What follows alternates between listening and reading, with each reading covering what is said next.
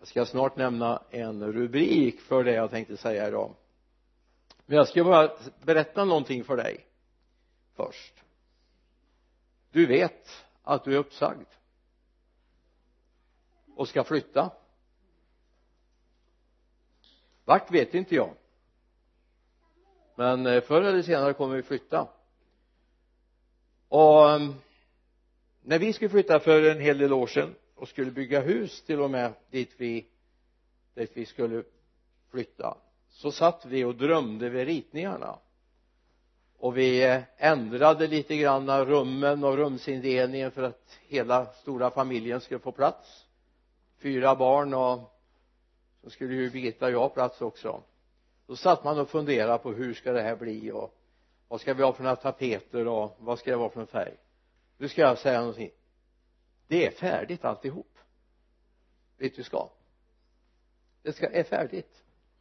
Och du kan få flytta in när Gud kallar. Vi ska gå till Filipperbrevets tredje kapitel vers 17 till vers 21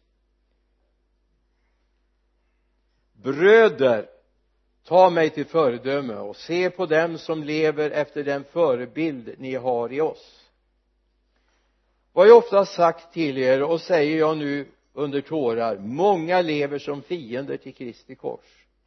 De får sitt slut i fördärvet. De har buken till sin Gud och sätter sin ära i det som är deras skam. Dessa som bara tänker på det jordiska. Och så kommer men vi har vårt medborgarskap i himmelen. Och därifrån väntar vi Herren Jesus Kristus som frälsare han ska förvandla vår bräckliga kropp så att den blir lik den kropp han har i sin härlighet. Ty han har makt att lägga allt under sig. Men vi har vårt medborgarskap i himmelen. Vers 20 vi är på väg. Och jag tänkte idag göra det där som många gör när de ska flytta. De är och tittar på det de ska flytta till i förväg. Nu kan vi ju inte det rent eh, rumsmässigt eller geografiskt kan vi inte ta oss dit. Men eh, jag skulle vilja ta dig med för att se var är det vi ska få uppleva. Vad är det som finns där bortom? Men låt mig få säga bara. Och det här är det här är en sån där sak som är egentligen väldigt farlig att uttrycka för det kan fastna ett uttryck. Men eh, jag hör ibland att när människor ska uttrycka att någonting är vackert smakar gott så kan man säga att det är himmelskt.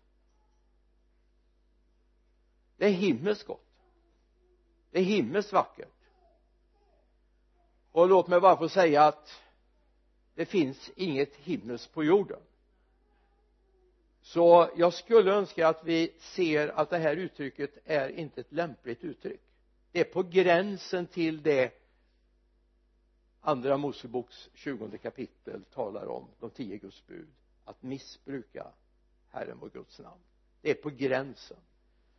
Därför det vi kommer att ta upp idag det kommer visa dig att det finns inte i sin fullhet på den här jorden än.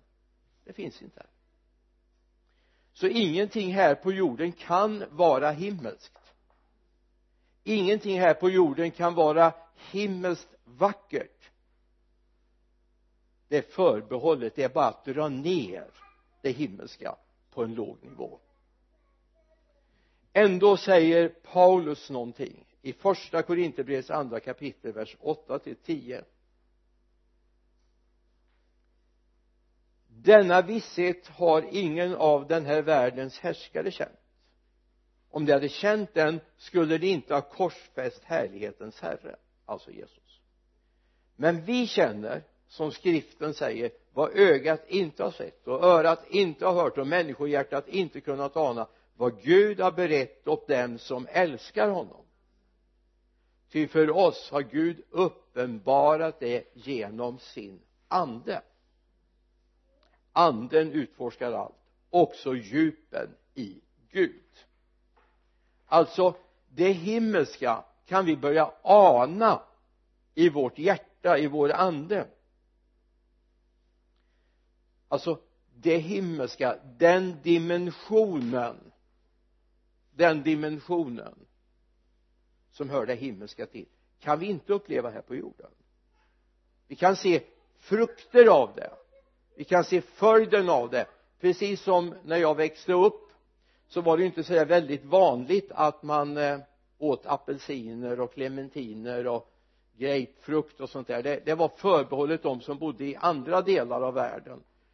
Men så småningom på 50-talet så började man kunna få tag i vid vissa årstider som frukt. Och det smakade ju fantastiskt gott, eller hur? Jag älskar frukt. Jag är sån där riktigt fruktoman. Och jag kan alltså smaka frukten av det.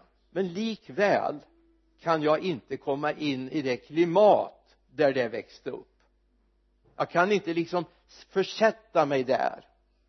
Nu är det andra som lever i andra delar av världen nere vid medelhavet de kan förstå hur det är. När de ser en apelsin så kan de tänka yes. Så här varmt var det där det växte. Så här soligt var det där det växte. Den här luftfuktigheten var det där det växte. Jag hade ingen aning. Jag bara smakade och tyckte det var gott. Och så är det också med det som hör det himmelska till. Jag kan få se frukten av det. Men jag kan aldrig försätta mig i ett tillstånd där jag är i det himmelska men det kommer. Det kommer. Och jag ska säga det klimatet om jag får använda det uttrycket som hör det himmelska till är så långt mycket mer fantastiskt enormt än den frukt jag kan få se här i denna ofullkomliga värld. Alltså det finns något himmelskt. Vi kan smaka frukten av det våra hjärtan kan uppfyllas genom Guds ande av att det finns någonting som är enormt. En frid, en glädje en framtidstro som inte hör den här världen till. Och som när vi ser, slår på nyheterna och ser den triggar oss inte till framtidstro. Den triggar oss inte till framtidstro. Utan man känner yes nu stänger vi av det här Gud nu räcker det med lidande. Nu behöver inte fler dö varken i eh, miljökatastrofer eh, jordbävningar, krig farsoter som vi upplever den här. Gud nu kan du få stänga av. Nu räcker det. Nu räcker det. Men det finns någonting himmelskt. Och dit ska vi. Och nu ska vi ha en liten guidad resa in i detta jag tror att det himmelska för egentligen djupast in i oss så står det made in himlen. Made in himlen. Jag kan bara direkt säga någonting som vi ska bekräfta lite senare här i, i slutet av predikan men det kan vara bra att vi har med det som en tanke. Alltså varje människas ursprung är Gud. Varje människas ursprung är Gud utan Guds ingripande i skapelsen hade ingen människa funnits. Sen kom ett fall emellan. Men det är inte så underligt. När vi har fått be med människor till frälsning och vi har fått föra dem till tro på Herren Jesus Kristus så är det mer än en som konstaterar men det var ju som att komma hem. Det var ju som att komma hem. Alltså den här längtan efter det himmelska finns nedlagt i varje människa det finns där. Tyvärr är det så här att det finns de som försöker förtränga förlöjliga och förneka att det himmelska finns. Till och med lyssna till och med i förkunnelsen i många kyrkor idag har man tystat ner det här fokus i mång, mycket förkunnelse idag handlar om att leva här och nu. Och det är jättebra. Det är bra att lära sig hur man ska leva som en kristen i den tid som är nu. Men det räcker inte. För varför ska vi leva på ett kristet sätt nu om allt ändå är slut sen? Om döden är det sista som händer i en människas liv. Varför ska vi då skärpa upp oss. Tänka på naturen tänka på att vi handlar miljösmart och så vidare. Varför? Om ändå allting tar slut sen.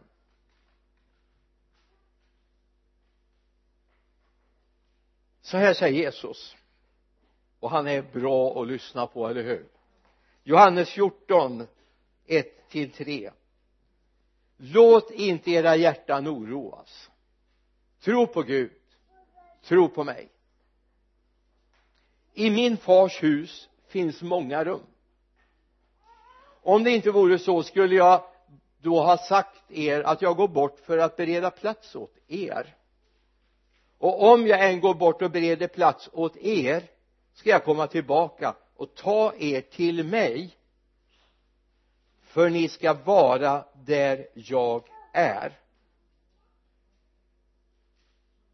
Alltså Jesus säger att det finns ett mål. Det finns någonstans där det finns rum för oss där det finns plats för oss. Och skulle det nu inte ha varit så så skulle han ha sagt jag ska gå bort och bereda plats åt er. Och då talar han till dem som är hans lärjungar, de som följer honom.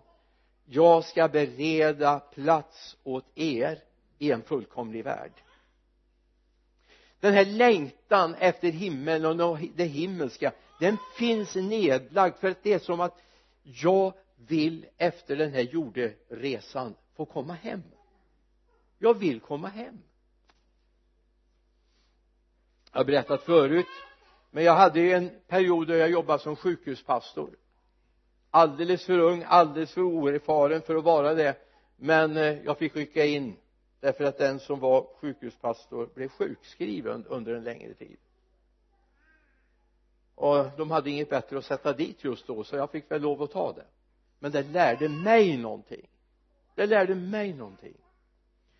Jag satt och höll människor i hand när de gjorde sin sista resa i livet. Jag fick sitta och hålla en dam i handen. Ung grabb alldeles för otrygg egentligen för hennes situation men jag behövde ju inte för att det var som att andra handen hade hon någon annanstans. Den hade hon redan i evighetens värld. Att få höra hennes lovprisning ifrån sin svaga svaga röst när hon går över livsgränsen. Hon skulle hem. Och det sista hon säger Jesus är du där? Sen hör vi inget mer. Så fick jag lägga igen hennes ögonlock. Lägga hennes armar eller händer på bröstet. Jesus är du där? Det är som att det himmelska finns inlagt inbyggt i oss. I romarbrevets första kapitel vers 20 till 22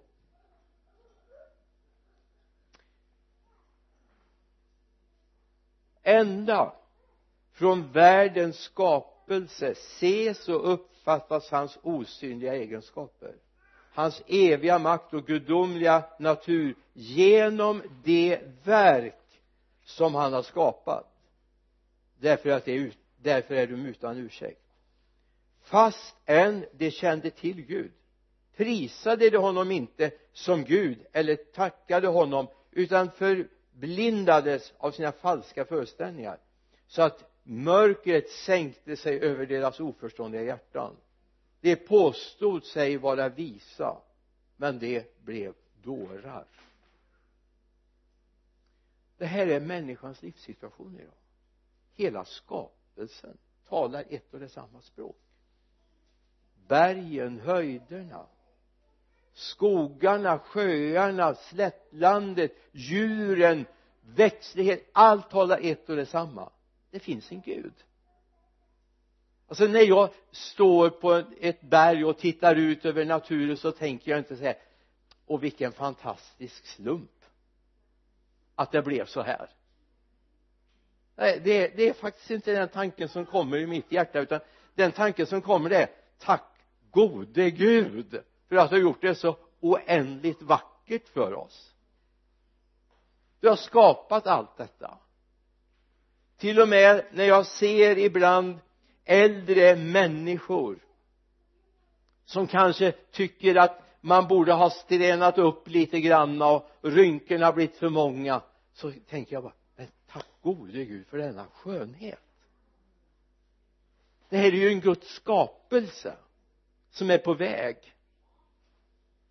i psalm 19 vers 2 till 4 psalm 19 himlarna vittnar om Guds härlighet. Himlavalvet förkunnar hans händers verk. Den ena dagen talar om för den andra den ena natten kungör för den andra. Utan tal utan ord deras röst hörs inte. Ändå talar det och här finns ett uttryck som jag bara vill att du ska fästa eller två uttryck. Himlarna vittnar står det i vers 2 inledningen. Himlarna vittnar. Och längre, lite längre in mitt i den versen står det himlavalvet förkunnar. Mm. det här är två olika ord. Här är bara liksom att konstatera att det svenska språket är väldigt fattigt. Det första uttrycket talar om för att eh, se en del engelska översättningar talar om kommunikation. Kommunikation. Och det är precis vad det handlar om. Här finns vårt centrum. Här finns vårt centrum, här finns Gud alltså. Här finns vårt centrum. Himlarna vittnar. Alltså Guds värld vittnar. Guds närvaro vittnar. Medan himlavalvet förkunnar det är alltså det som vi ser med våra ögon alltså när vi tittar ut så kan vi se att himlen är mörk eller himlen är ljus va? Himlavalvet. Det är alltså det för mitt blotta öga synbara. Men de här harmonierar med varandra. Både Guds värld för Guds himmel kan vi inte se. Det är några få som har gjort den resan. Vi vet bland annat att eh, Paulus gjorde en sån resa. 14 år tidigare säger han så gjorde han en sån här resa ända upp till tredje himlen. Och då kan vi bara säga, konstatera att det står faktiskt himlarna i plural. Det står det faktiskt i den grekiska texten också. Det står himlarna i plural. Alltså Guds boningar om det är första himlen, andra himlen, tredje himlen eller sjunde himlen himlarna. Alltså Guds boningar där Gud finns. Och dit vi ska en gång. Så vi är på väg. Sen är det ganska fantastiskt men det kan vi ta som en liten parentes bara. Jag menar det är en väldig skillnad att titta uppåt när jag står här på norra jordklotet va? Ganska nära polcirkeln och så ser jag uppåt. Men tar du någon ner på Nya Zeeland som tittar uppåt så tittar den ju åt ett helt annat håll, eller hur? Och så har en del fått problem sådana här filosofer de bara funderar men det här finns nog inte. För det är ju, det är ju liksom däråt eller är det däråt? Ja, vi pekar ju inte däråt för då tänker vi på något helt annat. Det säger bara att den här lilla jorden som vi finns på den galax där den här jorden ryms är så smått i förhållande till Guds storhet som omsluter allt vi finns liksom inbäddade i Guds värld. Och en dag ska vi byta destination. Jag, jag älskar det uttrycket som eh, eh, nu var jag 97 år. Billy Graham uttryckte att om någon säger att jag har dött tro dem inte. Jag har bara bytt adress. Jag gillar det uttrycket. Jag har honom som twittervän jag vet inte om han läser mina twitter det tror jag inte han gör men jag läser hans väldigt noggrant. En, en förkunnare som kanske har sett fler bli frälsta än någon annan. Jag läste en engelsk upplagning upplaga för en rätta med två biljoner människor har kommit till tro under hans kampanjer. Det är två miljarder va? Bilj bilj och det måste bli två miljarder. Och då har han verkat under ganska många år också alltså när, när, när vi fortfarande liksom inte var födda så hade han börjat att förkunna. Som en enkel predikant borta i USA och sen var han den första som var på tv och talade ut till alla nationer. Och människor tog emot Herren Jesus Kristus. Två biljoner stod det på en engelsk sida jag kan inte garantera att den är helt rätt men det talar om många människor som har kommit till tro under de här åren han säger om någon säger att jag har dött tro dem inte. Jag har bara bytt adress. Jag har bara bytt adress. Och det ska vi också göra en dag, eller hur? Det är viktigt också att komma ihåg att när vi nu drömmer om himlen för det hoppas jag att du ska göra efter den här gudstjänsten det, det är det mål jag har. Det är att du ska drömma om himlen och längta dit det är inte farligt att längta. Det är inte en flykt och det är viktigt att komma ihåg. Det här är inte en flykt ifrån den verklighet och den besvärliga omständighet vi har. Utan det är ju att längta hem. Om du har varit borta länge eh, och, och så trivs du bra där du är men du kan ändå börja längta hem, eller hur? Det behöver inte vara något negativt om där du är. Det är bara att där är du ju inte bosatt för evigt. Men i den himmelska världen där kommer vi vara för evigt vi påminner oss igen om Filipperbrevets första kapitel vers 20 detta är också min längtan och mitt hopp att jag inte på något sätt ska stå där med skam utan Kristus nu som alltid skall av mig frimodigt förhärligas i min kropp vare sig jag lever eller dör. Ty för mig är livet Kristus och döden en vinst men om livet här på jorden innebär att mitt arbete bär frukt då vet jag inte vad jag ska välja. Jag dras åt båda hållen. Jag skulle vilja bryta upp och vara hos Kristus. Det vore mycket bättre. Men för er skull är det nödvändigt att jag får leva kvar. Här avslöjas någonting det kan komma en pass i vårt liv där vi faktiskt kan välja. Paulus valde. Då handlar det, om, handlar det alltså inte om, om döden via olyckor och så vidare. Ja det, de kan också vara självvalda i och för sig. Jag menar kör man eh, 200 kilometer där det är en 30-väg så kan det hända olyckor. Det, det är bara så va? Eller kör jag på vänster sida istället för höger sida kan det också hända olyckor man, kan alltså slarva med sitt liv. Men Paulus avslöjar någonting om sin tajthet med sin himmelske far. Och jag hävdar att det här är inte ett onaturligt förhållande till vår himmelske far.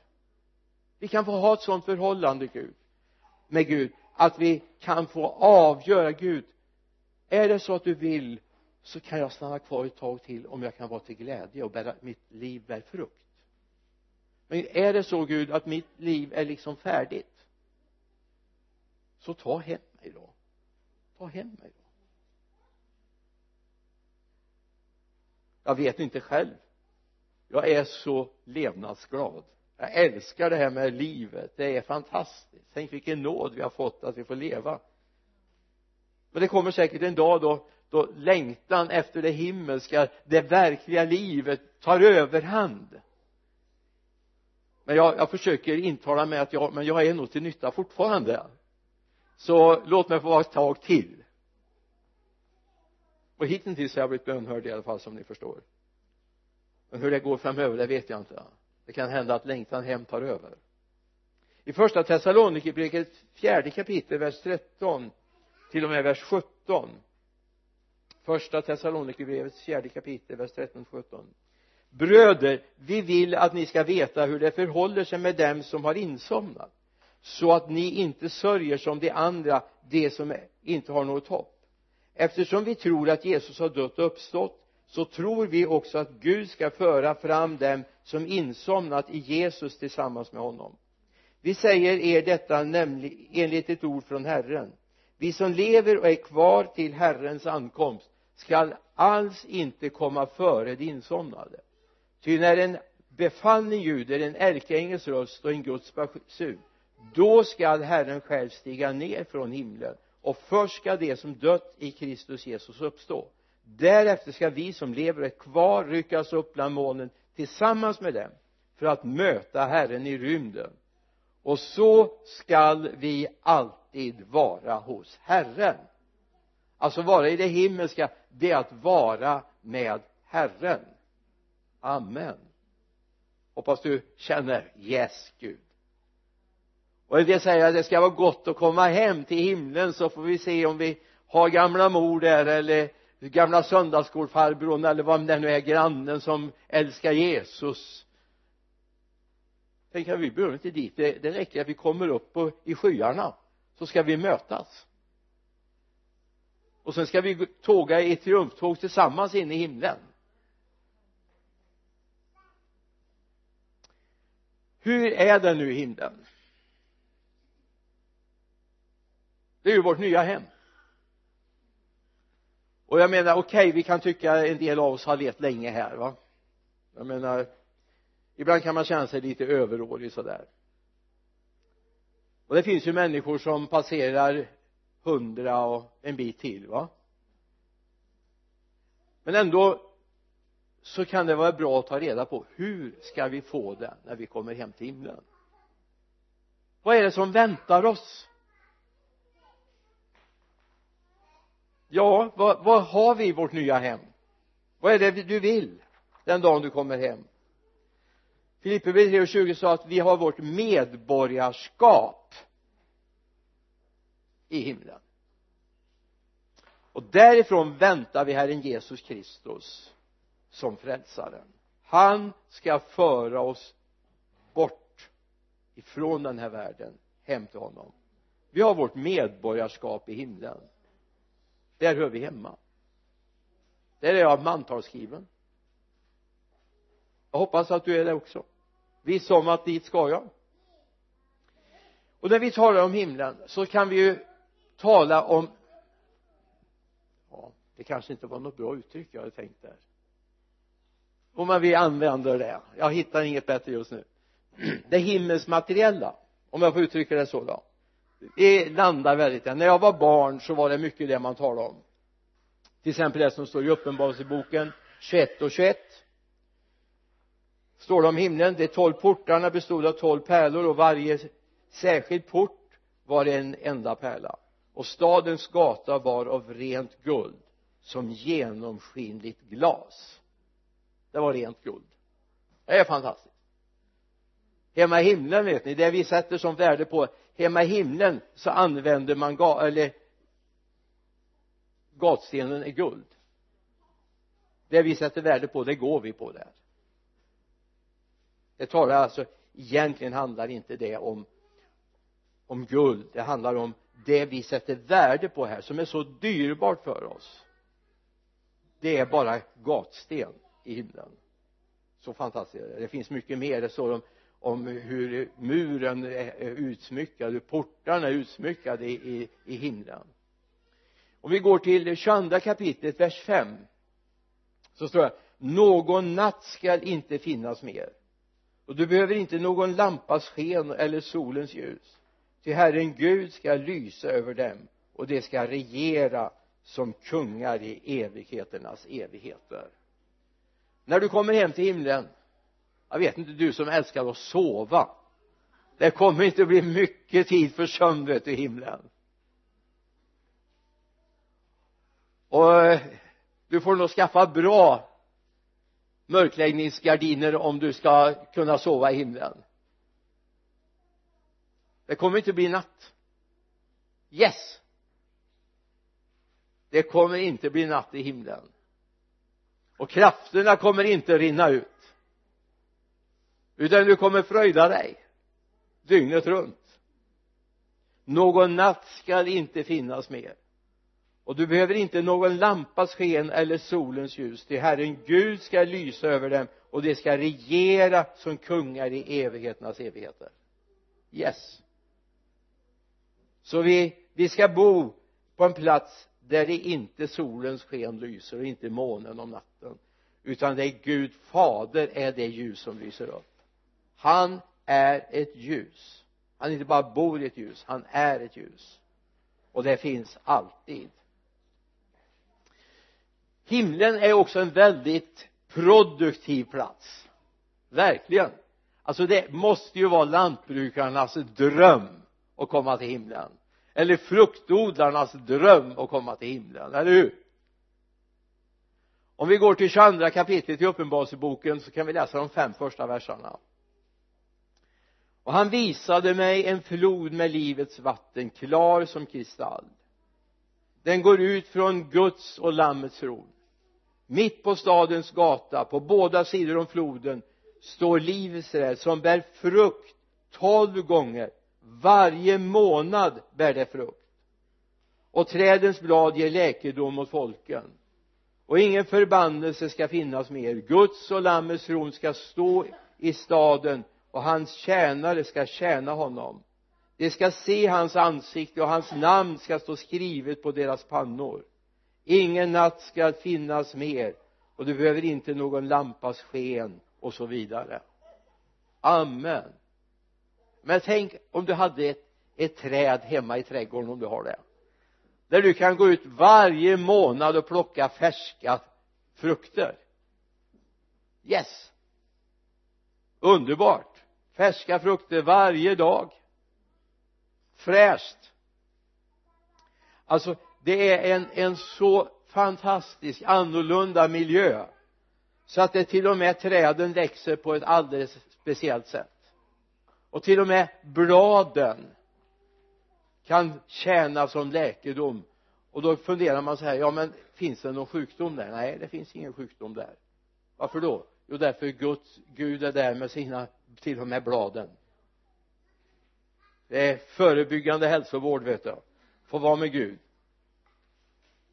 Och så står det så här i Johannes 9 och 4 så länge det är dag måste vi göra hans gärningar som har sänt mig. Natten kommer då ingen ska arbeta. Innan vi är framme där så kommer det en natt. Då du inte kommer att arbeta. Nu kommer inte jag gå in på vad den natten kommer innebära i slutskedet av den här skapelseordningen.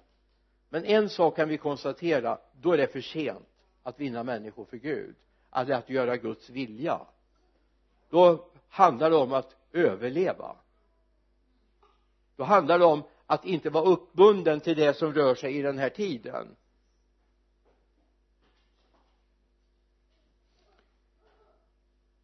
Himlen är en fullkomlig plats. Vad är fullkomligt? Vad är fullkomligt? Utifrån vårt mänskliga perspektiv kan du nämna någonting som är fullkomligt i den här världen? Nej. Men du som är frälst du är väl fullkomlig? Nej. Tyvärr. Sorry. Vi är inte fullkomliga. Och det ska vi inte kräva av varandra för du är inte fullkomlig. Alltså andra är inte fullkomliga det finns inget fullkomligt i den här världen. Men i Guds rike i himlen dit vi ska där vi är på liksom guidad tur nu där finns det fullkomliga. Det fullständigt fullkomliga finns där i himlen. Amen.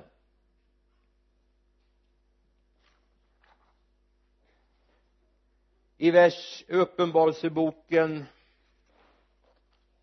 21 24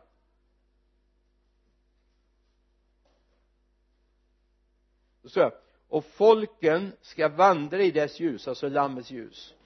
Och jordens kungar ska föra in sin härlighet i den. Stadens portar ska aldrig stängas om dagen. Natt ska inte finnas där och folkens härlighet och ära ska föras in i staden.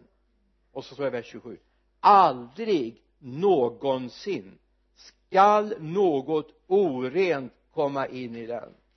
Och inte heller någon som handlar skändligt och lögnaktigt utan endast det som är skrivna i livets bok som tillhör lammet. Aldrig något orent ska komma dit in. Alltså förstå språket. Alltså inte minsta lilla bakterie eller virus ska komma in i himlen. Vi har ju eh, läkemedelsindustri som är enormt högt klassat när det gäller att hålla ute allt som är smutsigt. Man ventilerar både in och ut luft man går igenom luftslussar. Man måste byta kläder man måste tvätta sig på ett speciellt sätt för att inte ta med sig någonting in. Ändå kan man inte räkna med en hundraprocentig renhet. Man har en toleransnivå som ligger på noll komma någonting. För att det ska funka och utveckla mediciner och så vidare. Och för att man inte ska ta med sig av de partiklarna ut som kanske inte är så bra. Himlen är fullkomligt ren. Fullkomligt ren. Det står att våra kläder ska ha badats i Jesu blod. För att vi ska ha plats där. Det finns alltså ingenting inuti himlen som kan förorena. Ingenting. Inte ens vi som är ofullkomliga här men kommer att vara fullkomliga där. Det finns heller inga yttre hot för himlen. Det är också en ganska fascinerande tanke. Om vi går till Sakarja det eh, andra kapitlet verserna 4 och 5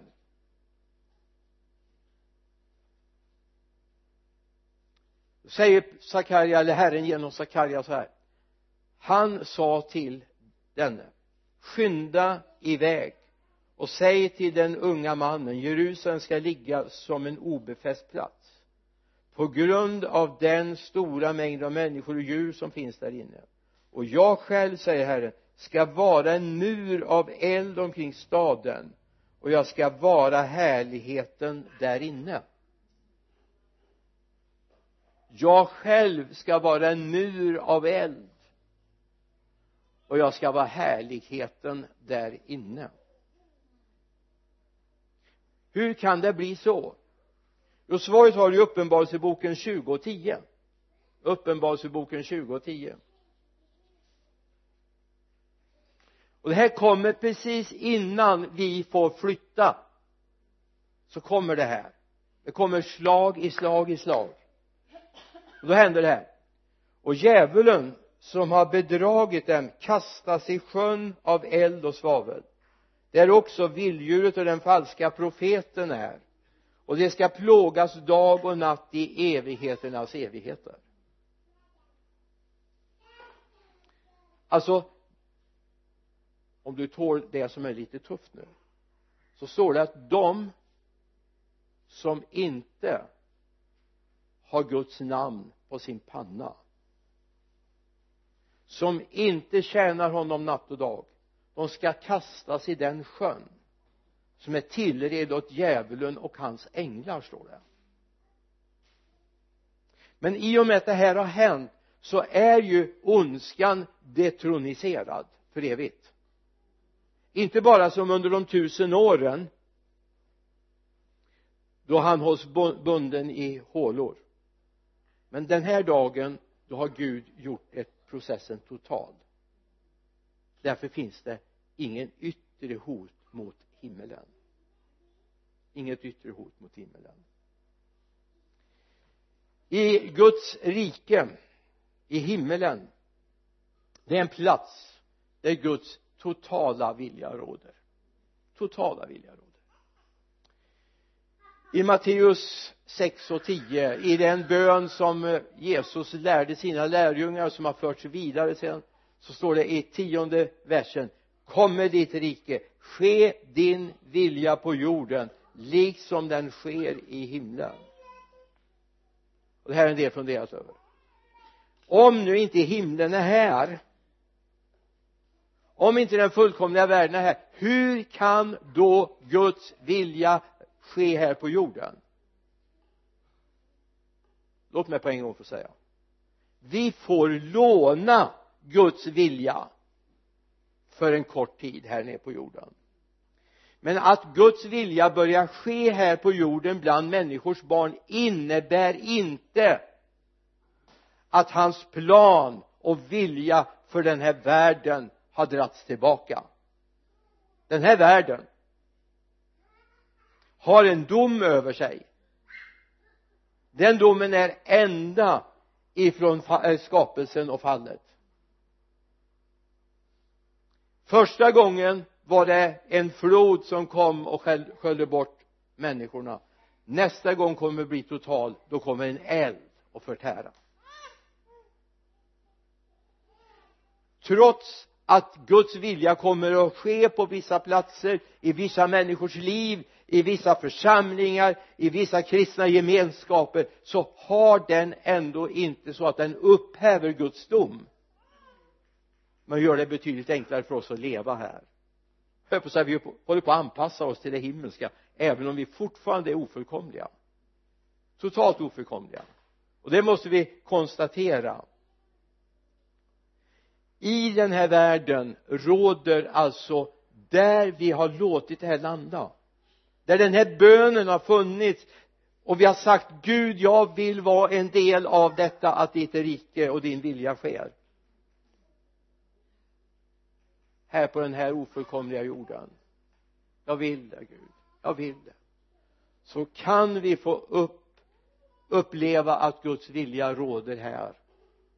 Kärleksfullhet omsorg, tålamod med varandra och så vidare. Allt det här som andens frukt talar om. Men det har inte upphävt. Det är bara ett lån för en kort tid. Det fullkomliga kommer vi få se när vi kommer hem till himlen. Det fullkomliga kommer där. I himlen dit vi är på väg där råder just nu Guds vilja. Fullkomligt. Helt oberoende av vad som händer på den här jorden och bland oss människors barn det sker just nu. Liksom det sker i himlen står det. Så ska Guds vilja kunna under en kort tid finnas här på jorden. Att Guds vilja sker i himlen är inget extraordinärt. Det är inget speciellt. Utan Guds vilja sker här på jorden. Eller sker där i himlen därför att där finns Gud där är det hans vilja som råder fullkomligt. Alla som finns alltså hans tjänare änglarna satraperna keruberna alla lever under hans viljas plan. Det var ett uppror i himlen en gång då Lucifer föll. Han som var lovsångsledare i himlen. Ner till jorden måste du fara. I uppenbarelseboken läser vi om Sardes församling att jag vet hur svårt du har det för där finns djävulens tron. Eller satans tron står det till mig fint att få beundrare så här va? Underbart. Så him i himlen råder hans vilja. Och till sist.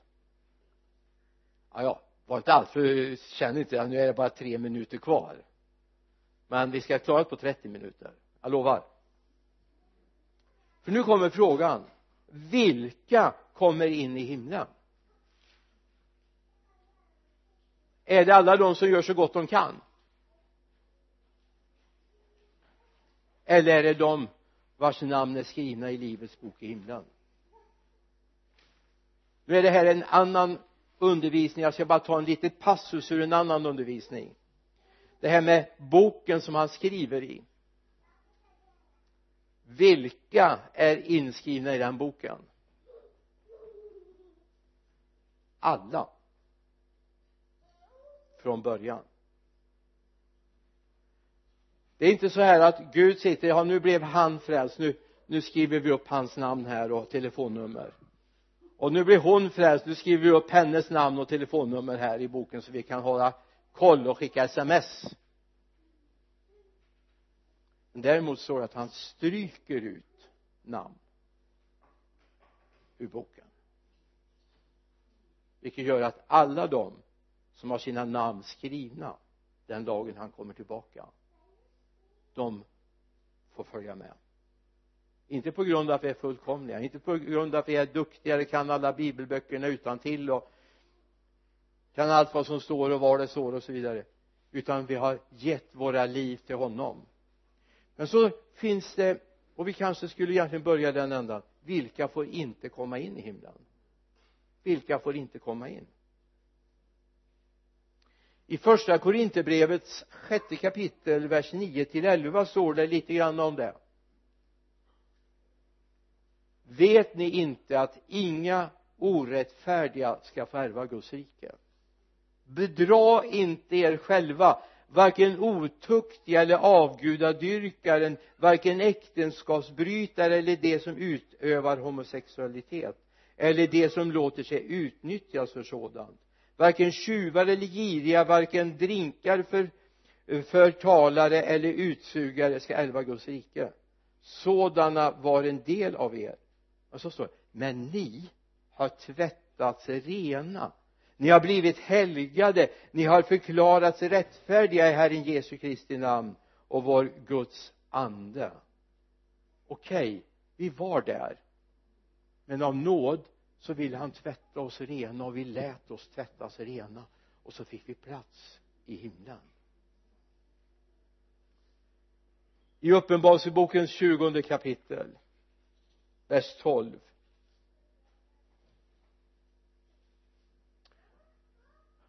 och jag såg de döda. Både stora och små stå inför tronen. Och böcker öppnades och ännu en bok öppnades. Livets bok. Och de döda blev dömda efter sina gärningar efter vad som stod skrivet i böckerna. Och havet gav igen de döda som fanns i det. Och döden och helvetet gav igen de döda som fanns i dem och var och en dömdes efter sina gärningar. Döden och helvetet kastades i eldsjön. Detta det vill säga eldsjön är den andra döden. Om någon inte fanns skrivet i livets bok kastades han i eldsjön. Men de som har tvättat sina kläder och gjort dem vita de det handlar inte om att kunna prestera att vara andlig. Det handlar inte om att prestera utan det handlar faktiskt om att jag vill. Att jag vill tjäna Gud med mitt liv. Det handlar faktiskt om att jag vill tjäna Gud med mitt liv. Därför står det i uppenbarelseboken 22 kapitel vers 14 vers 15 saliga är de som tvättar sina kläder. De ska få rätt till livets träd och få komma in i staden genom dess portar. Men utanför är hundarna och trollkarlarna de otuktiga mördare, avgudadyrkare och alla som älskar lögn och far med osanning. Var var de? jo de var utanför. Men saliga är de som har tvättat sina kläder. De ska få rätten till livets träd och få komma in i stadens portar. Om vi backar till uppenbarelsebokens tredje kapitel vers 5 det blir sista bibelordet idag, jag lovar. Åtminstone just nu. Den som segrar ska alltså bli klädd i vita kläder. Och jag ska aldrig stryka ut, ut hans namn ur livets bok utan kännas vid hans namn inför min fader och hans änglar. Den som segrar ska alltså bli klädd i vita kläder och jag ska aldrig suga ut hans namn ur livets bok utan kännas vid hans namn inför min fader och hans änglar.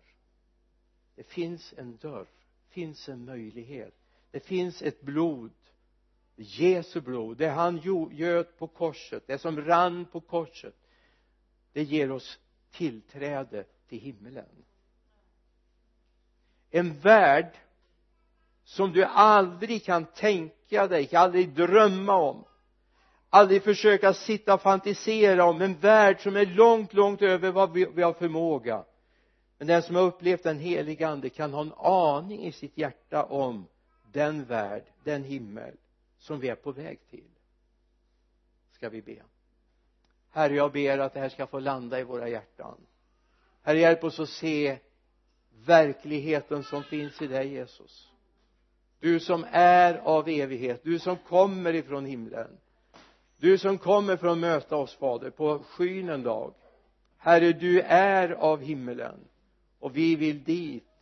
Tack för att du håller på att göra i ordning nu du förbereder för oss som sitter här så att vi kan möta dig. I Jesu namn. Amen. Amen.